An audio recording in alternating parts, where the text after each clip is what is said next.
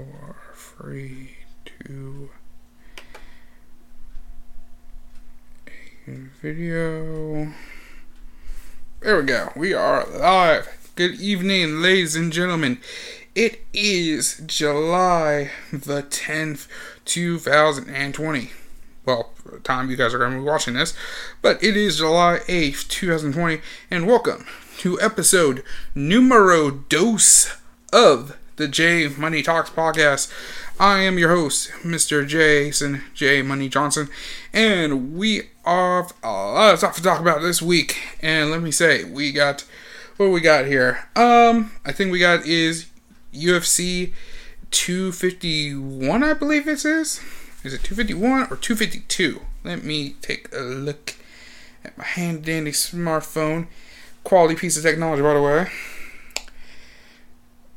UFC 251, yes.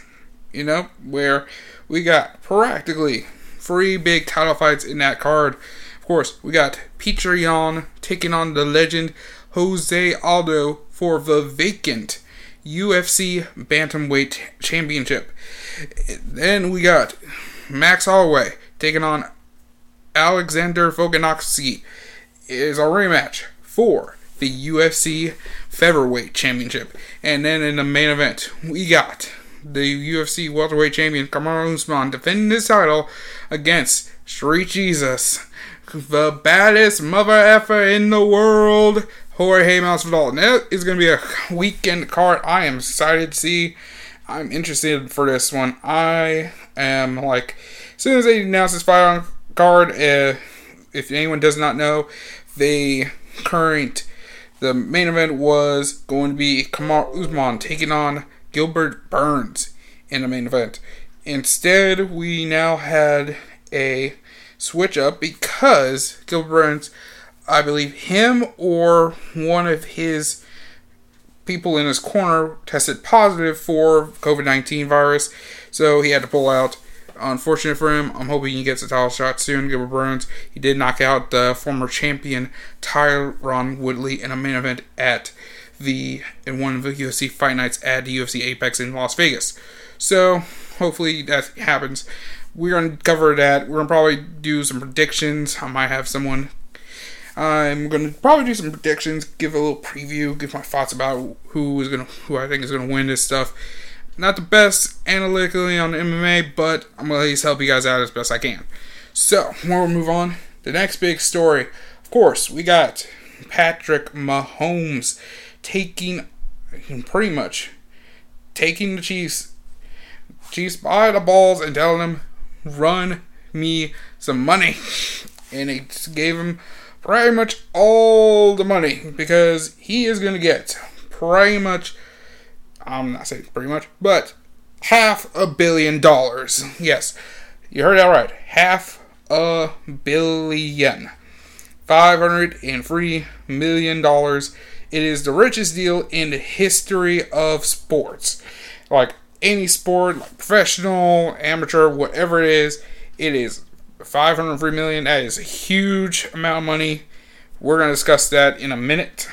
And um, yeah, that's going to be the beginning. That's how we're uh, covering this uh, episode here. But I think we got to talk about something that happened this past week, and I think this is something that has to be addressed.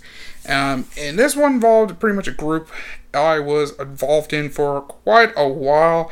I had to step away from because I my focus would need to be on work and uh, also paying some bills and whatnot. So we are moving on. So we're going to talk about the recent accusations and allegations that have been given by some of the biggest members of the Super Smash Bros.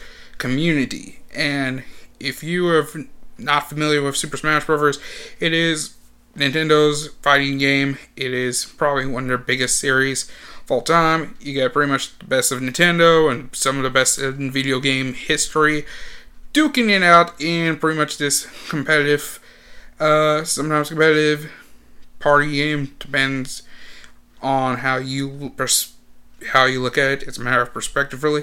It is a very good, complex fighting game to me, and a few others. And uh, yeah, this is a big one.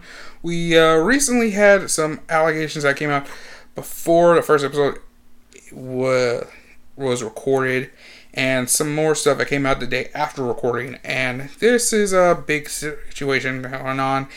So this began with probably the first big allegation was on I believe it was Monday, I believe, that a popular commentator by the name of Senpai was actually ousted, was pretty much exposed for having this illicit affair with a player by the name of Puppet, who is probably well known in the Mid Atlantic region, mostly in the Maryland, Virginia area. And yeah, yes, this was an illicit relationship, and this began when the young man was 14 years old. Now, the thing about Senpai was she was at the time 24. Um, I probably will find a photo of Puppet when he when this relationship began, and yeah, it was a shock to me when I think about it. I looked at the photos, some of the photos, and some of the stuff that happened. I looked at it and I was like, wait, he, she had an affair with this kid who honestly looked like a 10 years old, who honestly still looked like 10 years old at the time, and I was like, okay, this is kind of on the lines of pedophilia. So, yeah, I looked into this, and if it was, I don't know if this is true, if it's any of this confirmed. I've not heard anything from, I guess, the side of Senpai at all. I, if this is all true, then I believe she's going to face jail time. She probably will face jail time, definitely, and probably she's probably going to get removed from community. So that was my allegations, my possibility from there. Um, yeah, that was my uh, thought process. Then, uh, yeah, this was on Monday. Now, fast forward to Thursday. Now, Wednesday, there were some rumblings of some stuff that happened with Keitaro a popular uh, commentator, tournament organizer. He is well known in the Smash community in regards of the, the Super Smash Bros. Brawl and Project M scenes then. And he, uh, yeah, there was some allegations of him having a statutory rape, allegations of statutory rape. Uh, he invited this one girl who was like 16, I believe, and it was at a party at another popular Smash commentator or broadcaster by the name of Sky Williams, and it was a thing that happened where I believe somehow I believe Keitaro, I guess, proceeded to ask her for sex, or some kind of sexual contact or whatever. I'm not entirely sure, and I guess she said yes, or no. I don't know if it's. It was basically she. It was rape, pretty much. It was some rape. Uh, did Keitaro admit it? The next day, he actually kind of admitted He sort of admitted, but he just pretty much did like typical like I'm gonna step away from social media and you know reflect on this situation and all that stuff. That was one big thing that happened. Then what happened next around the same time D1 actually was hit with allegations of sexual assault when he was at Super Smash Con, which is pretty much a celebration of all things Super Smash Bros. comparatively in terms of Nintendo Smash for Nintendo 64, Super Smash Bros. Melee, Brawl, uh, some I think Project M may be involved in that somewhat. I'm not sure, but um, also Smash 4 and Ultimate. And I think this happened in 2016, I believe. And D1 ended up, uh, I guess, proceeded to, I believe, assault a who was a minor, a minor, I believe, forced himself upon this minor. I'm not entirely sure if all of it's truthful or not. So there is some things there that we need to discuss about this. And this is um, it was a great pretty much a sketchy subject, and I was like kind of shocked in, about it when I heard this happen. I was reading some of his stuff. Uh, same thing with D1. He decided to say that you know I'm don't know if I I don't agree with some of the stuff that this allegations, but if I did make that individual feel uncomfortable, I apologize and kind of taking the blame for it and decided to step away from social media and stuff like that. So that was another thing. Now at the same time, this uh, was next came as a player by the name of Nairo, who is one of the best uh, players in Super Smash Bros. Brawl and in Smash 4. And he was well known for Zero Suit Samus and very famous for being the one that ended the 56 tournament win streak of Zero, who is quite doubt, undoubtedly the best player in Super Smash Bros. for Nintendo Wii U.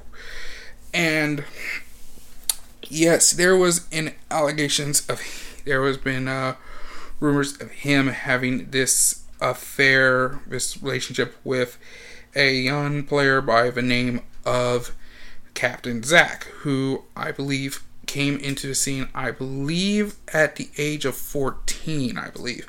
And I think when he when uh, Captain Zack started coming into tournaments on a more of a national scene, like going to like the bigger tournaments in like California and like Evo and SmashCon, there was uh at first the relationship was more like a professional type of relationship involving him and uh him and Nairo, you know, trying pretty much Nairo trying to teach him, you know, tries to at least help him with his match and at least and then I guess that end up leading into something sexual because you know something sexual. This is something that Captain Zack pretty much didn't tell anybody.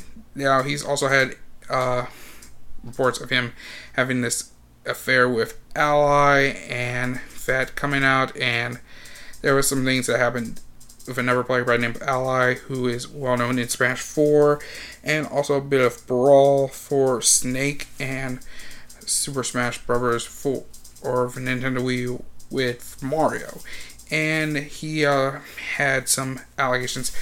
There was also some reports of relationship there, and it did not go well. So it was uh, there were some things that happened, and this happened around, I believe, late 2018, early 2019. I'm not entirely sure when that stuff came out, but it was a big thing that came out, and Nairo uh, played a ended up conducting in some sexual misconduct with uh, young Captain Zack. Pretty much at the time was, I believe, 15, 16 when this relationship began. So I'm not entirely sure on the full details. I kind of need to look into back into some of the details. So all this is true, but you can follow if you follow like Twitter and stuff, there is a lot of stuff that explains everything. There's various split longers and various statements made, and it is a big uh, thing that happened involving the community. And uh, Nairo is a was a big uh, name in the community. He was pro. I believe he was one of the first people I've seen in a competitive scene when I was starting to come in to the competitive scene, you know, starting to look at like, no, let me learn like like characters or something like that, like figure out how to play this character effectively or how would I do in this matchup or whatever. And he was that was uh, a big shock to me. Plus, what was interesting is me and him pretty much birthdays are like a day apart, so it's quite interesting that someone like around my age was pretty much doing something like this. Now that I look at Nairo like light like a lot of fans did, not entirely, but I was in a state of shock because this is a big pivotal part member of the community that decided to do this heinous like crime. So I don't know how to feel about this. So there's so at that point it was a big uh, bombshell that hit the entire Super Smash Bros. community, and uh, a lot of people feel uh, like betrayed and uh, hurt because these are like the three people that I mentioned here are probably huge uh, figureheads in the community.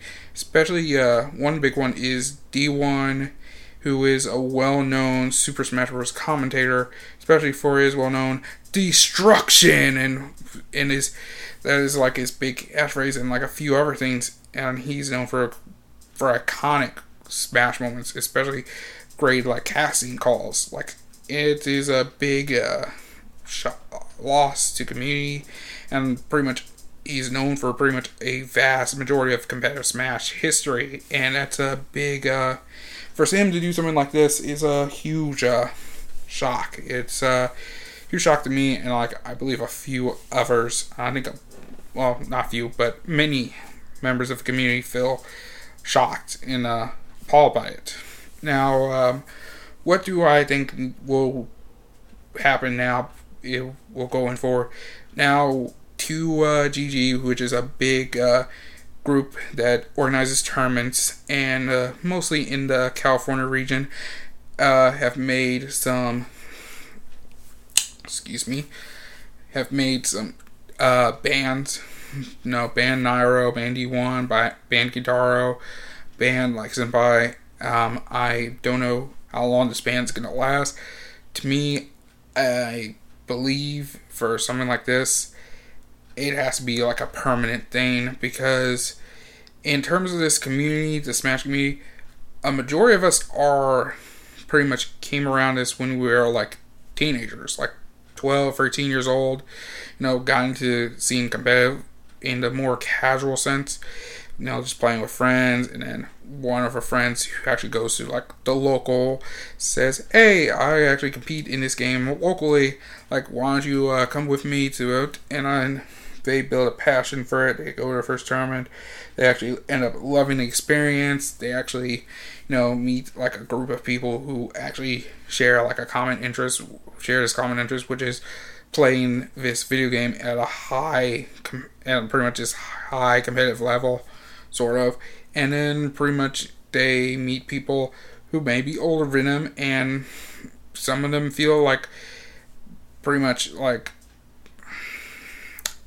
I don't know what to say, but it's a thing where I believe it's a harsh uh, reality that we pretty much witness a somehow there's a, so thing about the community is it's good incident looks on the inside like the people who are like gatekeepers and like figureheads some of them like are doing the shady stuff like you know pretty much some of them like have had relationships with have these relationships with minors who probably don't know like you know how relationships work or anything like that and how how to treat people in relationships and that's a big uh, thing that needs to that's a huge thing that needs to be addressed i believe it's uh, something that has to needs to be stopped and i do i think that the players or the commentators the people who did these crimes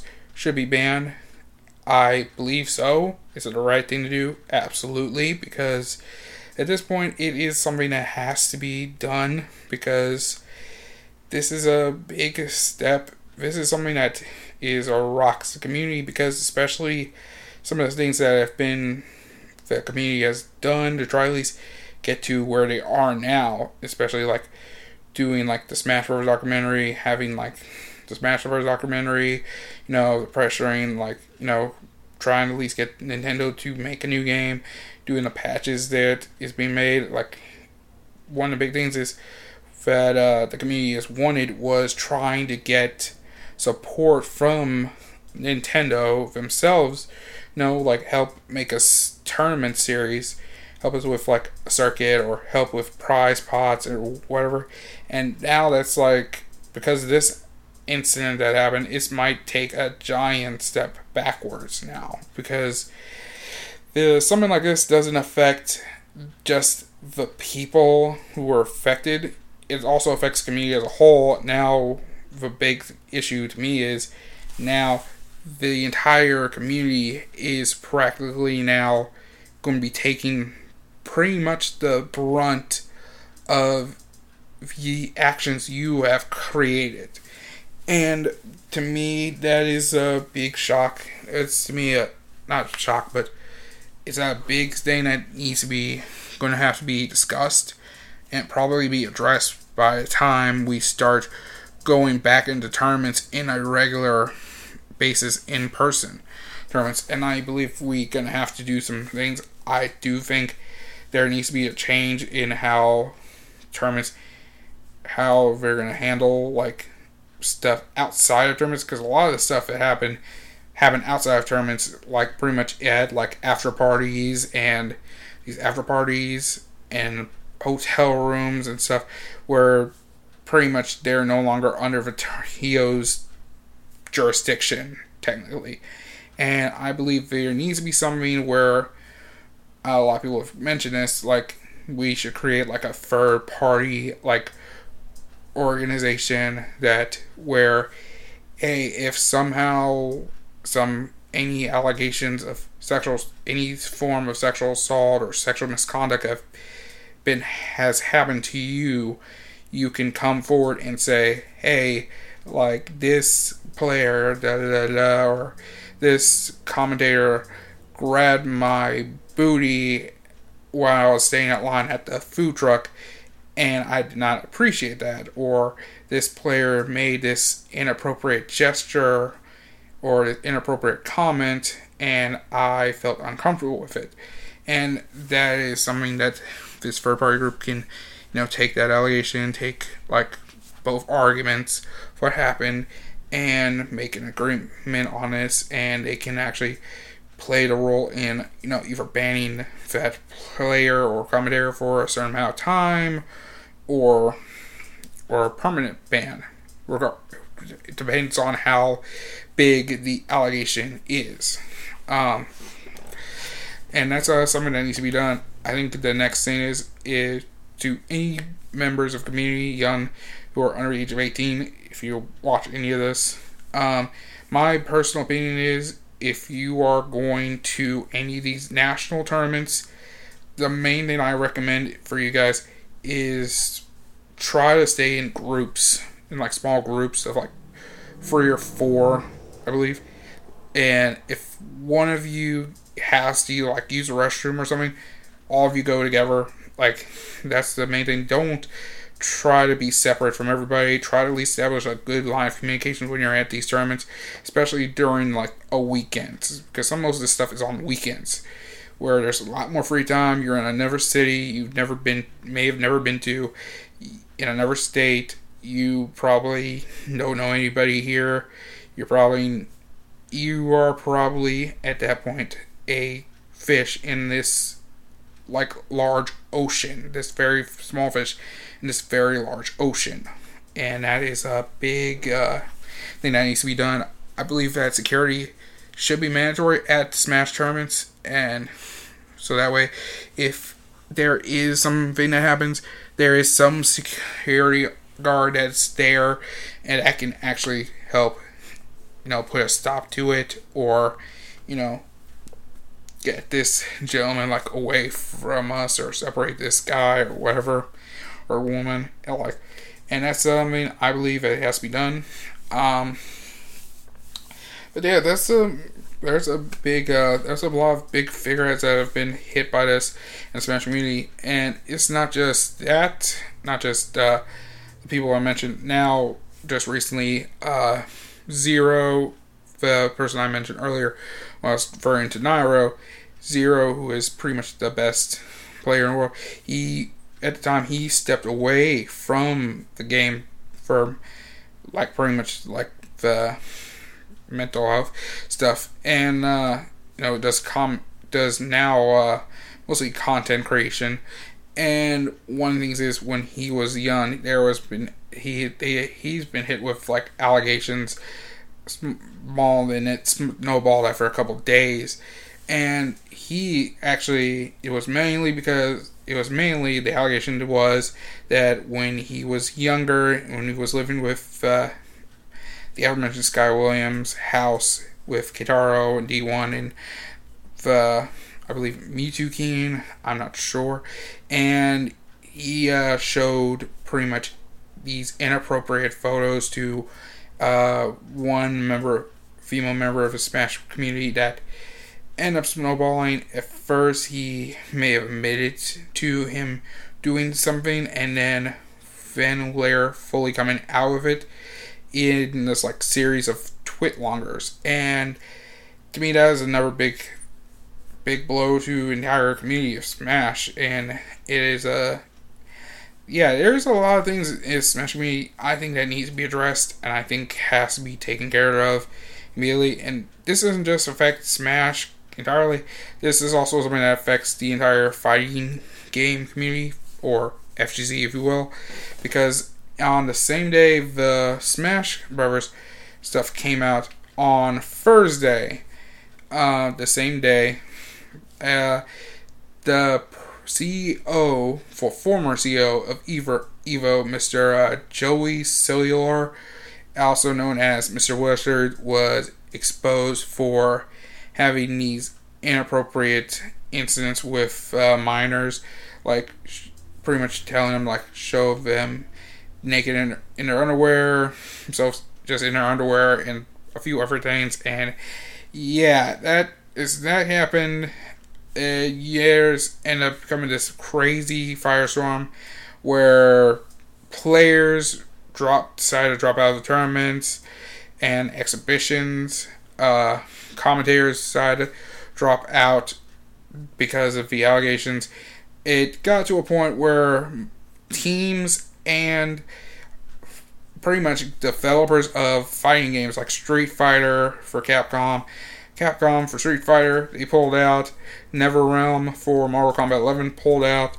Uh, Bandai Namco pulled out for uh, Tekken 7 and Dragon Ball FighterZ. two big games. Like, pretty much, it got to a point where pretty much they removed. Now, luckily enough, Evo has removed Joey Silver, and because of that, they actually uh, now they had to cancel the Evo online tournament, which was supposed began earlier this this past weekend, and sadly, it is no longer there anymore.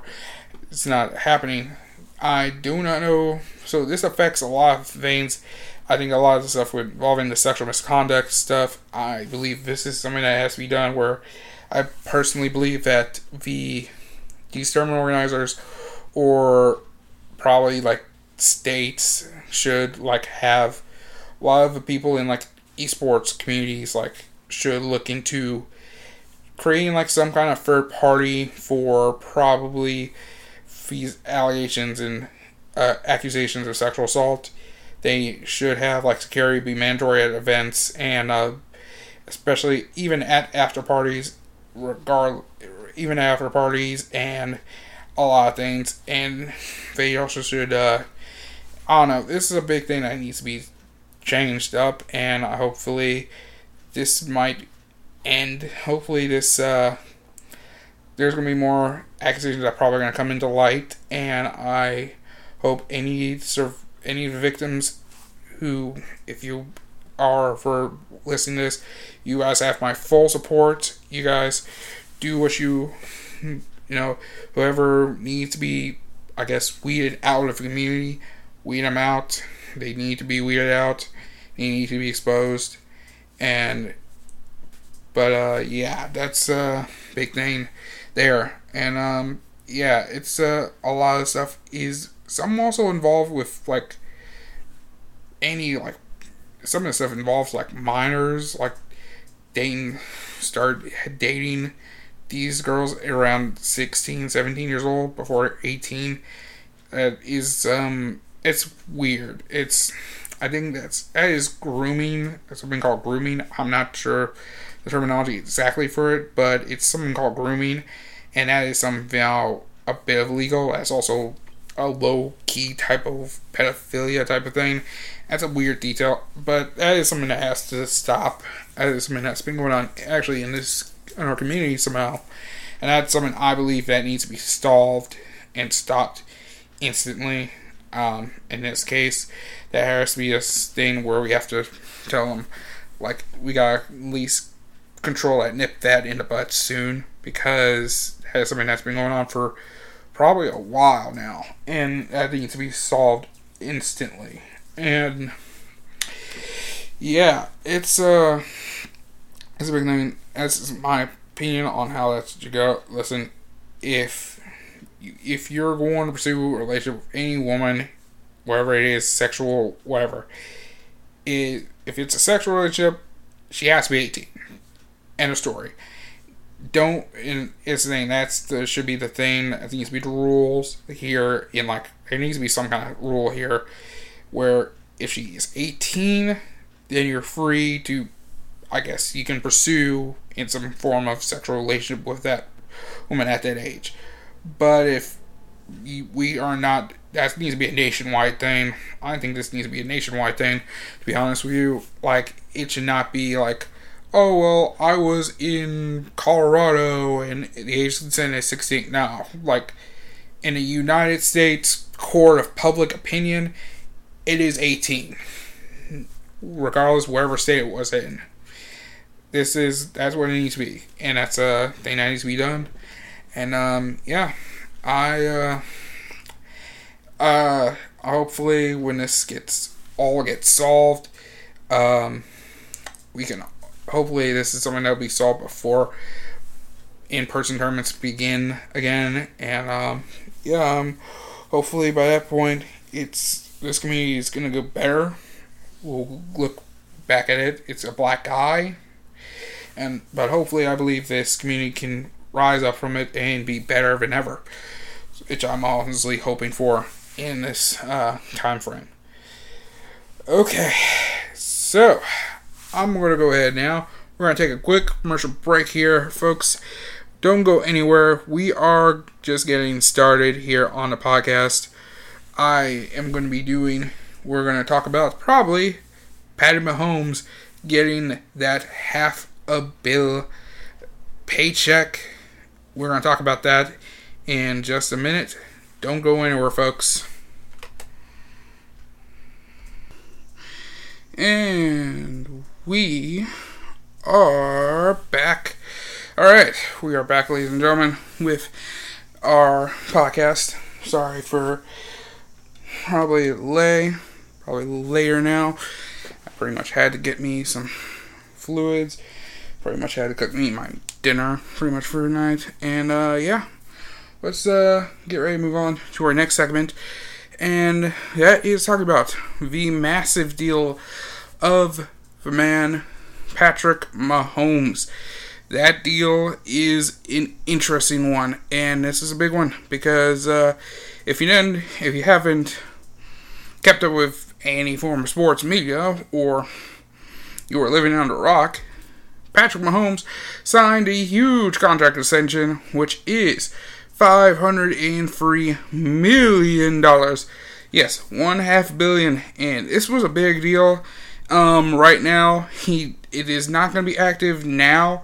He has two more years of his rookie contract left, but Chiefs exercised that 50 year option for him, and so he won't really be able to touch it. Not this year, not next year, 2021 he will pretty much start having this in 2022 season in the 2022 season. And luckily enough this is something that is not going to be messing up with uh, team salary cap directly for a while. So it is something that is interesting. Especially um, especially like how the seasons like are gonna go especially this season because how the season goes because of the COVID 19 crisis. Like, you know, big part of a salary cap. It comes from revenue and attendance, mostly from attendance.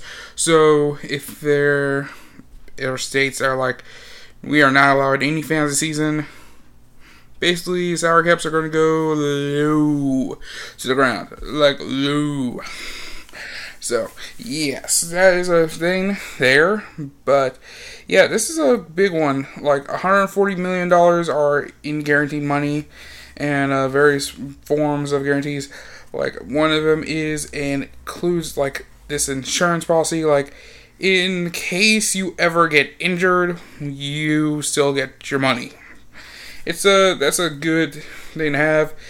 And yeah, this is gonna be a steal that's gonna keep him with the Chiefs until the 2031 uh, sorry, my apologies there. Till the 2031 NFL season. So that is a big deal. And does this impact like the quarterback market? And I believe yes, especially the case that is going on right now in Dallas between Dak Prescott and the Cowboys, primarily Jerry Jones. Uh, Deshaun Watson, will he resign with the Texans? And will they give him a stat extension, something like Patrick Mahomes levels? Who knows? And of course, there's a big one with the Baltimore Ravens and Lamar Jackson, and that's also a big thing there. So I think this is going to affect them, affect how much would they need to pay just to keep him there, and it's a big thing. I don't think it'll be something that breaks. I don't know. This is something that's gonna break the the leagues like QB market, like. But uh, this is a big thing for. Uh, but for Patrick Mahomes, he's got a good amount of money coming his way. That's a big amount, like fifty point three million guaranteed. Somehow, the dude's amount makes like a dollar sixty a second by the time that hits. It's dollar sixty a second. It's that's a crazy thing. That I heard was sixty a second, like sixty nine bucks a month, a minute, and like it was something that ESPN did, and I'm like, whoo, buddy.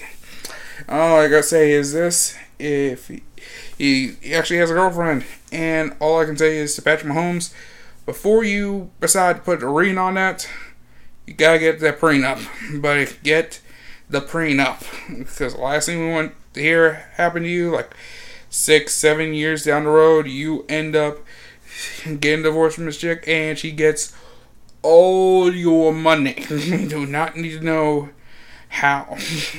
so, what I'm saying is this wrap it up before you tap it up, and before you propose with The Rock, make sure she gets the paper.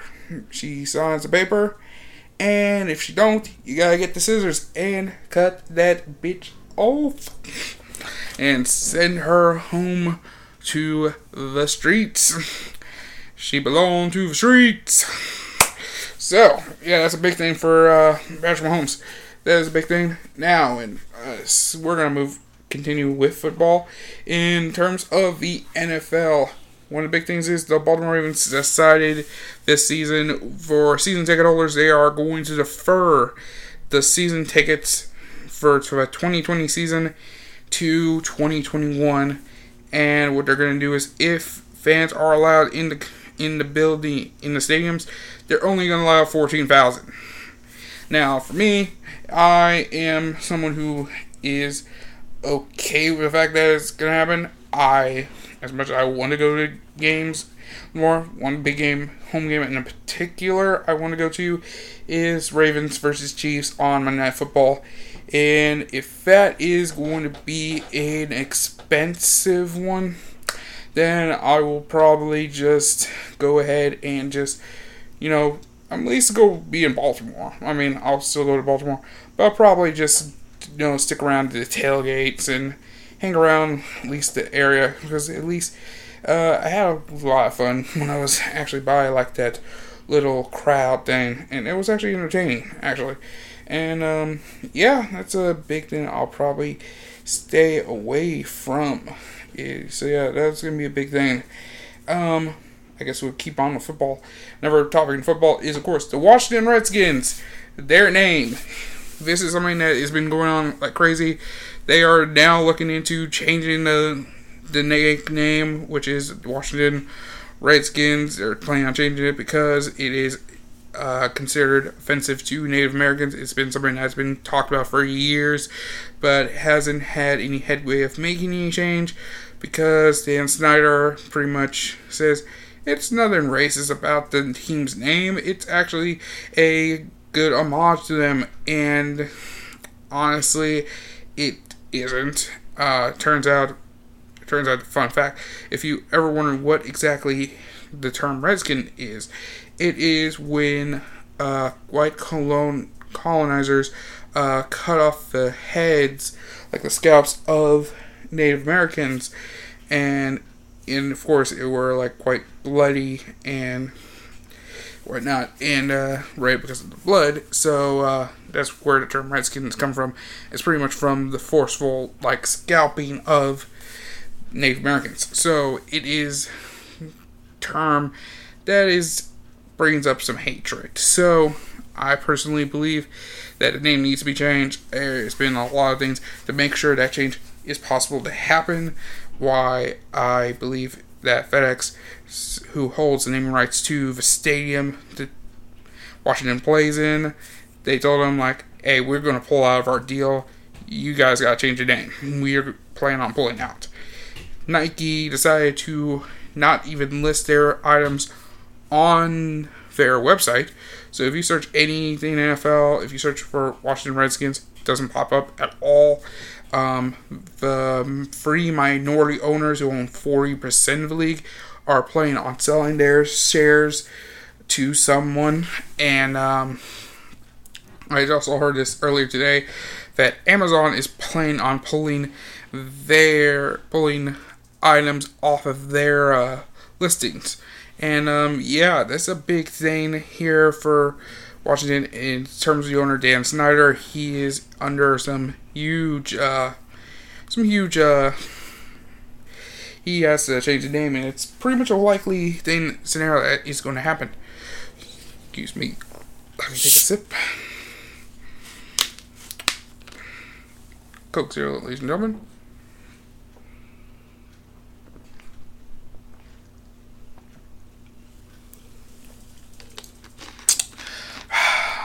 Okay. Well, Coke Zero. Alright. On. My apologies there. But yes, this is a. Uh, I believe this. The name should be changed. I don't know what names it will be changed to. They could do like the Washington Generals is the number one. One. They could use the what the DC uh, theme, uh, XFL team, but Defenders. They could use Washington Defenders. I mean, just change colors. I mean, the colors change. I mean, see, they share the same color, so you can make it work. Uh, one thing I heard people wanted to mention was a team called Washington Red Tails, which is based uh, talks about the Red Tail uh, Airmen, like the Tuskegee Airmen, and I think that's a good homage. Would be a good homage to them, and uh, a good like thing, especially in terms of the NFL trying to promote like the Black Lives Matter stuff, you know, and uh, yeah, that's a big thing there.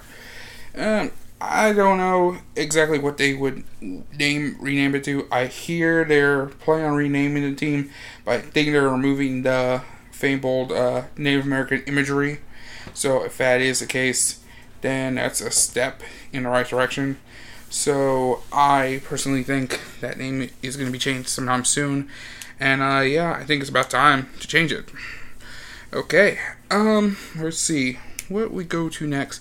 Okay, baseball. It is coming back. It's uh, I'm not excited for baseball much, but uh, yeah, baseball is coming back. Um, I mean, uh, teams I'm probably gonna watch in this upcoming season I don't watch a lot of baseball much, but I think since baseball is a sport that's coming back and it's starting to be uh, going to be watched a lot alongside of NBA, um, probably to go try at least watch, probably see uh, the Orioles, see what they do because they pretty much tanked the hell, and I only and I might watch the Reds because I hear they are pretty stacked this year and I kind of want to watch them because I have seen a Bats game, and they got some hitters. they they got some guys who can hit the deep bombs. Okay, so I believe this Red team is going to be a stacked team this year. So I might see what the hype's about there. So um yeah, that's gonna be a big thing. That's a big thing of baseball. Baseball's coming back. They released schedule like early last week, late last week or uh, or on Monday, I believe. And yeah, it's uh it's gonna be 60 games. the universal uh, is a universal designated hitter position, which I think is good. It's also expanded playoff, I believe, this year. And um, yeah, it seems exciting. I think it sounds exciting, pretty much exciting to me. So, excuse me. All right, we're gonna go into the NBA. NBA, the first few teams have arrived to Orlando. There has been, uh, yeah, one of the things that they've shown recently was some of the like meals that the uh, league has been providing them in the little bubble in uh, Orlando, and I'm like, is that really what they're eating? Because I'm like, this is like something I would have if I am like trying to like go into like a very severe diet or something like some hardcore cutting stuff. So this is like a interesting one. Um, yeah, it was that was when I saw. Uh, the NBA is allowing uh Black Lives Matter like messages beyond the players' jerseys of their last names. And uh, yeah, I believe uh, there's names that are being uh, written opting out. Big names like uh, Victor Oladipo, Kyrie Irving is opted out of it. Uh, Victor Oladipo opting out is quite interesting because he's actually with the team, but he is deciding not to play. So what exactly is the end game here? I don't get it. So, yeah, I don't get that idea whatsoever. But it's something I believe it's an interesting thing. I believe it's a. But the season, seems interesting. I'm probably going to look into probably my Spurs, my San Antonio Spurs. Uh, they're in the running, they're in the seeding. Do I think they're going to get it? Probably not, but hey, watch the last eight games, see how this goes, and hopefully, maybe if I get it, hey, that's good to know. Um, but over that, I think the big thing is who I think is going to make it into the finals. I believe it's going to be Bucks Lakers. It's obvious it's going to be Bucks Lakers or Bucks Clippers. Somehow, I think it's about to be that thing where we're going to see Giannis finally uh, compete in the finals, and he takes on LeBron, and that's going to be the big. Uh, series that's going to be a big thing. And uh, plus, I think this is going to be. Now, who do I think is going to win? I say this is a close. That's a close series. In my opinion, I think in seven, it's probably going to be LeBron Lakers. I believe this is the this season. They're they are pretty much have done this. Probably was a big thing this season, and this was a big thing this season, and I think they're riding off huge momentum. I think kind of off the death of Kobe Bryant, and no offense, um, but yeah, I think this is that's they're riding off a train of momentum, and it's like the emotional thrill ride there, and I think they're going to at least win that finals for hope for Kobe. You know, that's gonna be the big goal is win the title for Kobe. You know, so. uh yeah, I believe that's to be the NBA. That's my prediction for the NBA. So, yeah, and then uh, hockey. So hockey is coming back in uh, at the same time. Actually, hockey, baseball, foot, and basketball. Pretty much all of them. Football, eh, we are not sure if football is going to happen either in in college or in the pros yet. So far, it looks like they're going to be doing football. They're in they're on schedule to do training camp, which is good to know. Um, they shrank down the preseason games from four to two, but the NFL's players is yeah. I think we just do a full training camp, no preseason games, no preseason games. Just go straight into training camp, and from now to the opening week, September, which I kind of can understand like doing that. Plus, I think they should like keep the like the training camp roster. I believe it's like 95 or ish. I believe it's 95, 96 players, which I think they need that because in case any positive tests come up, they can just put a player in there. Now, people thinking like, well, what about the quality of the game and stuff? And like, hey, if it work I'm not worried about the quality of games. If these players are willing to play the game and risk getting this virus, then I'm down for whatever game possible. I'm down for whatever game possible, in my opinion. So, we are, uh, so yeah, that's my, uh, that's a lot of things about sports. We talked a good amount of sports. So, uh, yeah. Alright, I'm going to go ahead take a quick break here. When we come back, we're going to be talking about the UFC and Fight Island UFC 251. We're going to make down some predictions and give my thoughts on how I think the fights will go, who I think is going to win, why, and I'll explain that in a bit. Don't go anywhere, folks. Okay, and we are back, ladies and gentlemen, with the probably the next phase of the J Money Talks podcast. And this one is pretty much we're gonna go through the entire card of UFC 251 between Kamaru Usman and Jorge Masvidal, and this is a big one. This is the first fight that's gonna be happening at Fight Island, and this one is a big one. So we're starting off we're to go into the prelims first, which starts 6 p.m. on ESPN and on ESPN Plus. And the first fight we got is between Martin Day versus Davey Grant. Uh, Martin Day, he, he has a professional record of eight wins, three losses. Stands, he's going to be standing at five feet ten inches tall. He's going to hopefully weighs in at 135 pounds. He has a 73 inch reach advantage. He fights orthodox. He so one of the things that is big thing about him is he actually uh, his significant strikes total is a per minute is amount significant strikes per minute is 5.6 and uh, 49% accuracy.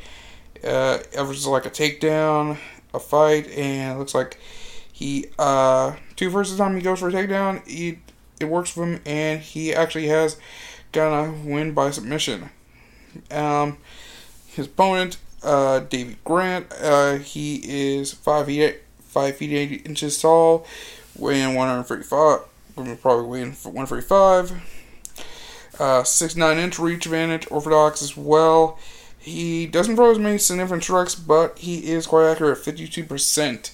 So, but he actually does have an average of 2.6 takedowns per minute, and 47% of them work on the ground. So it looks like this is going to be someone who does a good amount of stuff in uh, the ground game. So this is going to be probably a wrestling match.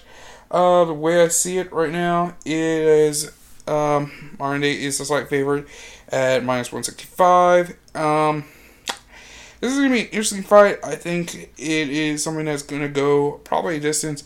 I but I think the person who's gonna win is probably Grant. He's probably gonna find a way of getting more takedowns. But big thing is gonna be the case of control on that ground. So I think that he uh, Grant could have some could have the ability to uh, take him down and probably have more control on it. So I believe that fight is going to be going to uh, David Grant for there.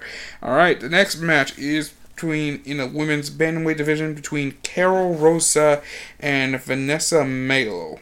Melo, two Brazilian fighters. Um, both of them stand at five feet five inches tall. Uh, Rosa has the slight reach advantage of 67 inches. Barry Melo 65 inches. Both are based on orthodox stance, pretty much uh, but the big one is the big stat here is both of them don't go for takedowns. This is probably going to be, this is actually a pure stand up striking event. Pure stand up. The big one here is going to be the case with uh, Rosa has the her uh, significant strike per minute amount of uh, signature strikes per minute is a huge one at 11.4, 48.7% accuracy. And that is a huge stat there. So this is a fight that she can probably turn the lights out very she could turn the white lights out and uh And then the next thing with compared to uh, Melo's uh, 3.6 signature Earth strikes per minute and uh, the accuracy of 28.8. So I think with looks of this, I say it's going. I think Rose is going to win this one, and I wouldn't be surprised if it ends via knockout. That is a that is a big thing there. Uh, there is a danger factor there. It is quite an interesting stat there. So I give it to uh, Carosa, who will take the win. In the flyweight division, and this one is a big, and that is a good name to hear when you think about it the flyweight division is wide open now that the uh, champion Triple C Henry Cejudo retired from competition, and now we gotta figure out who's to be coming up in the flyweight division to claim that crown. So we have a big match between, uh, I believe it is. I might mess up his name here. Rolian Pavia versus Saga Sumagolov. I'm probably butchered that name. I understand. Now, there's not much inter- information involving uh, Sumagolov, who currently is coming in in a 13 to free record. 13 free record. I'm guessing this is his first uh, this is him making his UFC debut. If it is, then he uh, stands 5'4", 5'4". He has a 65 inch reach advantage. He uh, he is a switch stance, so he can switch between southpaw and orthodox. So that is a big dagger. Nothing about anything about his significant strike total, takedown average, submissions. Doesn't show anything there. His opponent, uh, Baivia, has a 19 in free record stands at 5'8", 69 inch reach. Orthodox stance, uh, significant strike total is uh, 4.81, and uh, takedown average is 0.35. So this is going to be an interesting one. Um, I kind of don't know how to call this one because you don't know much about uh, Sumo Glove and probably you know more. But I think in this case, I say Sumagolov might take it. I'm going to give it with uh, Sumagolov for the win, just for that case. Now we going up. We going to the heavyweight division. Two big boys. We got a. We got Marcin Tybura versus Maxim Grishin. Grishin and uh, in the heavyweight division, both men stand at six free. Tybura weight coming in, it believes he is 246 pounds, 70, 78 inch reach advantage, orthodox stance. Um, there's not much information on Grisham I can make here, so this is uh, interesting. And so uh, this is an interesting uh, thing here. It looks like there is a chance he there Tybura is a good favorite for this one. I kind of go with Tybura. It looks like he is quite accurate on in terms of signature strikes, fifty point four percent, and uh, fifty percent on take accurate on takedowns. Is pretty good. Um, also has an average submission, so he can probably also make you also uh, do well in submissions. So this might be an interesting fight there. So I'm gonna give Tybura the win there. Next, we got Leonardo Santos versus a Roman Bogatov, who is uh, I believe is probably making his UFC debut because there's no information involving his height and weight. Height weight here. He is standing 5 8 inches tall, undefeated professional record of 11 of 10 year, 10 wins, no losses. Orthodox stance. His opponent on his opponent uh, Leonardo Santos. He is I mean, six feet tall, 75 inch reach. Uh, not much in. This is an interesting fight to call here, but I say uh, I might give that to Bogatov just because we don't know much because you don't know how these fighters go coming in, so there's not much information. So they might have better experience in like terms of act, in terms of like ground game, better into this. So I'm gonna go with the unknown here. Just uh, play safe for me. Next fight we have we have okay Makwan Amirkhani versus Danny Henry in the featherweight division in the featherweight division. And so, Amirkhani comes in 5 feet 10 inches tall, 72 inch reach. He fights in a southpaw stance, which is actually the first one we are seeing tonight here on this fight card. And uh, yeah, this is an interesting one. Not much into striking, take, but he is an expert wrestler.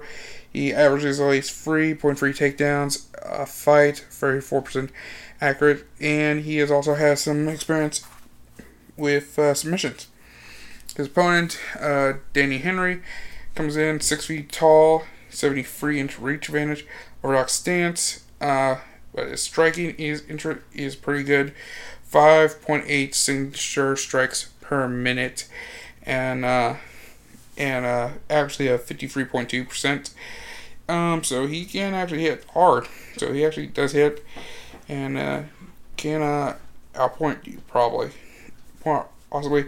His take on average is a 0.89, 33% accuracy, but his submission average is he has averaged 2.66 submissions. So at least in terms of submission attempts, this is so this could be a good round game, but I think the better wrestler is probably going to win in this. I'm gonna go with Amirkhani for the win there. So next we have in the welterweight division is Alicio Seleki dos Santos versus Muslim Salikhov. I believe I'm saying this right. If anyone thinks I'm butchering names, my apologies. I'm not that good at the accuracy of these names. Here. For uh, the Santos, we have uh, He's coming in five both fires, five feet eleven inches tall. Uh, Dos Santos coming in with a free entry advantage, both fired in orthodox stance. Uh, the big one here is that uh, Dos Santos throws is made uh, 4.17 significant strikes per minute and uh, actually a uh, 39.9 for his opponent is significant strikes per minute is uh, 2.92 with a 47, close to a 47% accuracy. So it, so it doesn't look, but it looks like oh, and between the two of them, uh, Salikhov actually doubles in terms of takedown average and uh, accuracy with 1.2 takedowns and uh, 42% accuracy. Accuracy. Nothing. Doesn't look like he goes for submissions. He goes for ground. Works in the ground game. Uh, so Santos has a .52 submission average, so there's a possibility he can uh, probably make work a submission or two, maybe. So we don't know. So that um, for that one, I think I might go to Dos Santos just because of the volume. Now, I do think I'm gonna go with Dos Santos. Looks like that is possibility of him having the reach advantage could help him out, especially he can use the uh, if those uh, strikes work, he can use that ability to like out grant to uh, of course out uh, point him in that fight. So if they keep it standing. So next we are going with for our feature bout of the evening we have Mar, we have we have Volkan Osim Os always Volkan Sedmer, I believe that's the name. I I'm off versus Jiri Prochazka. I am so sorry to any Russians to rush any members, any Russian viewers, and uh, people in uh, Europe, please, my apologies for uh, butchering your guys' names. My sincere apologies. Um, so we have uh it looks like the Prochazka is coming in with him. It's in here with a 25 free and one record, but there's no information about his reach, his uh, strike totals, his takedown average. This is an interesting fight here. So this is someone who's probably coming in from uh, probably coming in uh, small professional leagues and uh, and is now making his debut in the UFC uh, coming in 6'2", 75 inch reach. Uh, Prochazka is the taller one with six, if a six four height. But uh, the big one is going to be the case of Setmer. is his significant strikes per minute is 4.8. Eight now, Setmer is, I believe, a small favorite, and I think this is gonna be interesting one. I so I think it's an interesting one. We don't know much about uh. So for me, I think I'm gonna go with uh, for that win there. So now we move on to the main card, and this is the big one.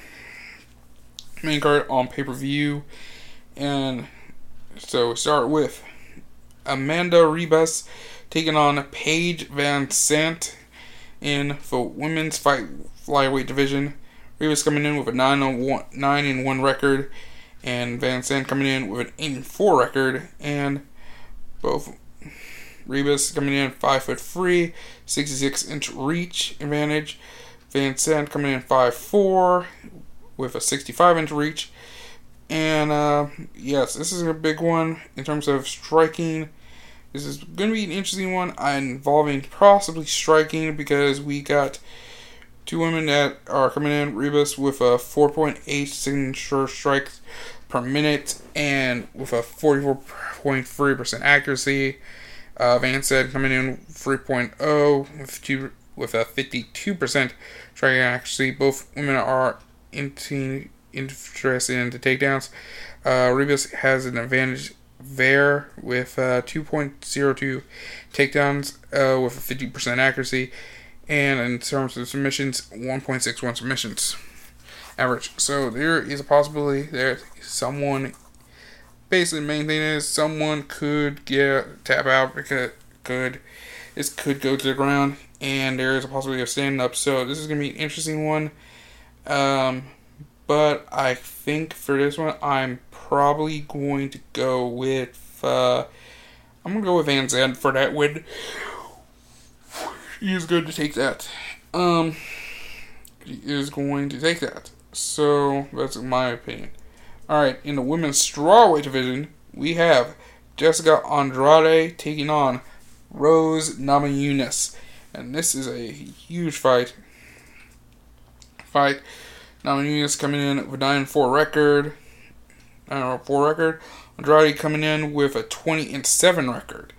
Well, uh, Andrade coming in five foot one with a 62 inch reach advantage. Is a taller one five, coming in at five five with a 65 inch reach advantage. And a big one is in here is that these two women have are probably about ev- uh, a little bit more even in terms of the takedown game with uh, in terms of takedown game and in terms of grappling. So, but in terms of striking, it is a huge thing for. Uh, it's bigger for uh, for a uh, Jessica Andrade, who comes in with 6.5 signature strikes per minute, uh, with six with a 51% accuracy, and uh, but with Namajunas having the reach a advantage, she can probably outpoint. So it means but she can, uh, but she is known to knock people out because she did win against, uh, I believe we are talking about quite possibly knocking out uh, Joanna Jędrzejczyk and probably a in like in the first couple minutes, and that is a she has a puncher's chance. So And people uh, going for her as a favorite in this one. I agree there. I think Rose Namajunas can win this one.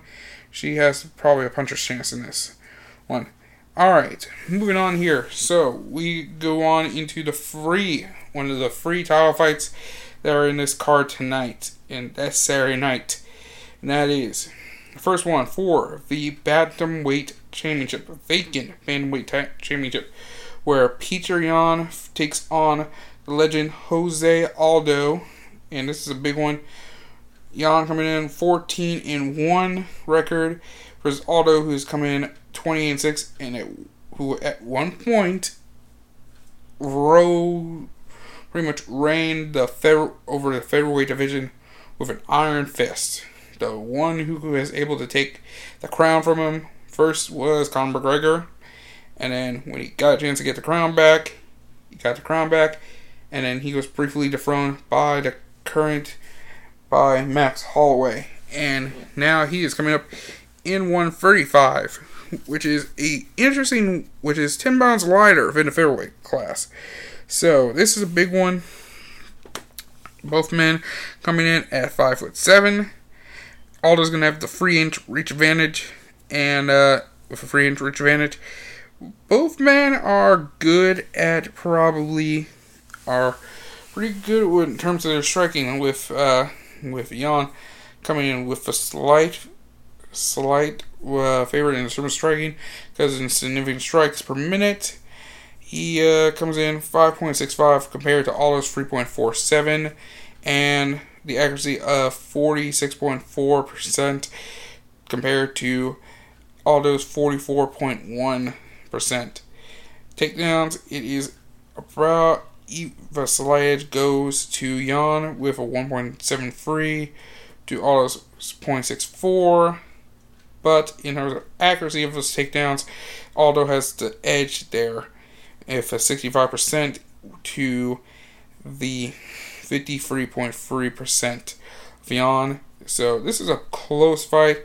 I'm actually surprised that it is going that the underdog is actually Aldo. So this is a big thing because for Yan, this is the first his very first title shot in UFC, and he's been he just been in the in the scene for for at least a minute for a minute. He's been in the scene for quite a short time, and that's a interesting thing there. there so, who do I think is going to win this one? I kind of got to give the edge to Aldo. I'm giving the edge to Aldo. He's had experience in these five round fights. I believe this is something that he can handle. For Yan, this is going to be probably be a learning lesson. This is going to help him with with uh, at least probably stamina because he probably because I think most of the fights he's is ended in the first round. So it's uh, some of the stuff like two, three, four rounds. If it goes to like rounds four and five, it's that could tire him out. So that is a big thing, big factor there. So I think I'm gonna go with Oliver this one just because he has had more experience in championship fights. So no offense, Yan, but Oliver's gonna take this one and claim the vacant crown. So, number two in the card, and this is the co-main event, surprisingly, and technically this is probably a double main event, part of a two of a triple main event. This is between Alexander Volkanovski versus Mac Holloway. This is the rematch to the fight they had at UFC 245, I believe, and it was Alexander Volkanovski winning this in an interesting, very close split decision and becoming the new UFC featherweight champion. Holloway gets his rematch. He gets a chance to reclaim the featherweight championship. Championship in Ireland. And this is the tail of the tape for this one. Volkanovski comes in with a 21 in 1 record. Holloway with a 21 in 5 record. Volkanovski, five foot six. It's actually five foot six, which I'm actually the same height. So actually, so I'm like, I need to figure out what he does and what he does for weight cuts. Get to at least 145. That is a goal for me. And then Max Holloway. Max Holloway, five foot the taller one, five foot eleven. But he Volkanovski does have a two inch reach advantage, 71 to 69. The striking is gonna be inter- is gonna be crazy, insane. This is gonna be a crazy stand up fight because between both of them, six 6.15 for Volkanovski, 6.6x for uh, Holloway. Yep, pretty much demon. Yep, literally Max Holloway, freaking demon. Um, but see, the accuracy of his strikes goes to Volkanovski. Uh, takedown average, Volkanovski is probably more likely to try to take to go for a takedown, but Holloway is not uh, doesn't go for takedowns much, but when he does, he actually AR he makes them count with an 83.3% accuracy in terms of takedowns. Average, not much, but he does go for takedowns, and most of the time they are effective. Now, this is a close one. I think it's going to be interesting to see how this goes. I think it's going to go down to the score scorecards, and I think in a close decision, I think Volkanovski probably could take this one and retains his belt. Now, let's move on to the main event of the evening.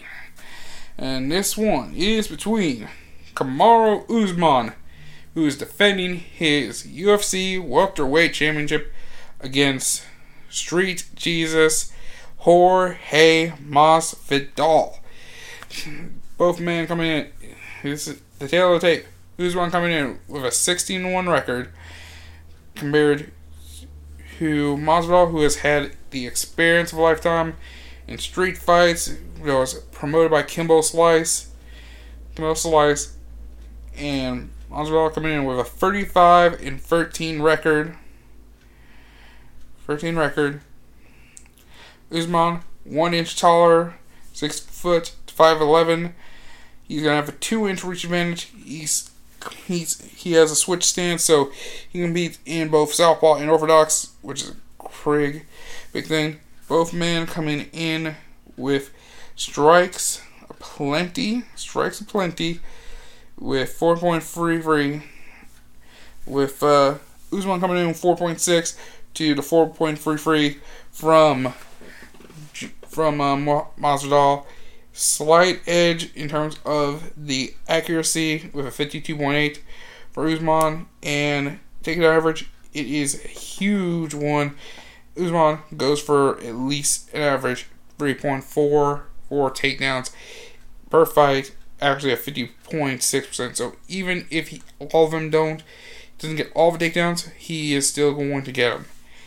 Masvidal hasn't got, doesn't go much for takedowns with 1.7 but an accuracy 59.3.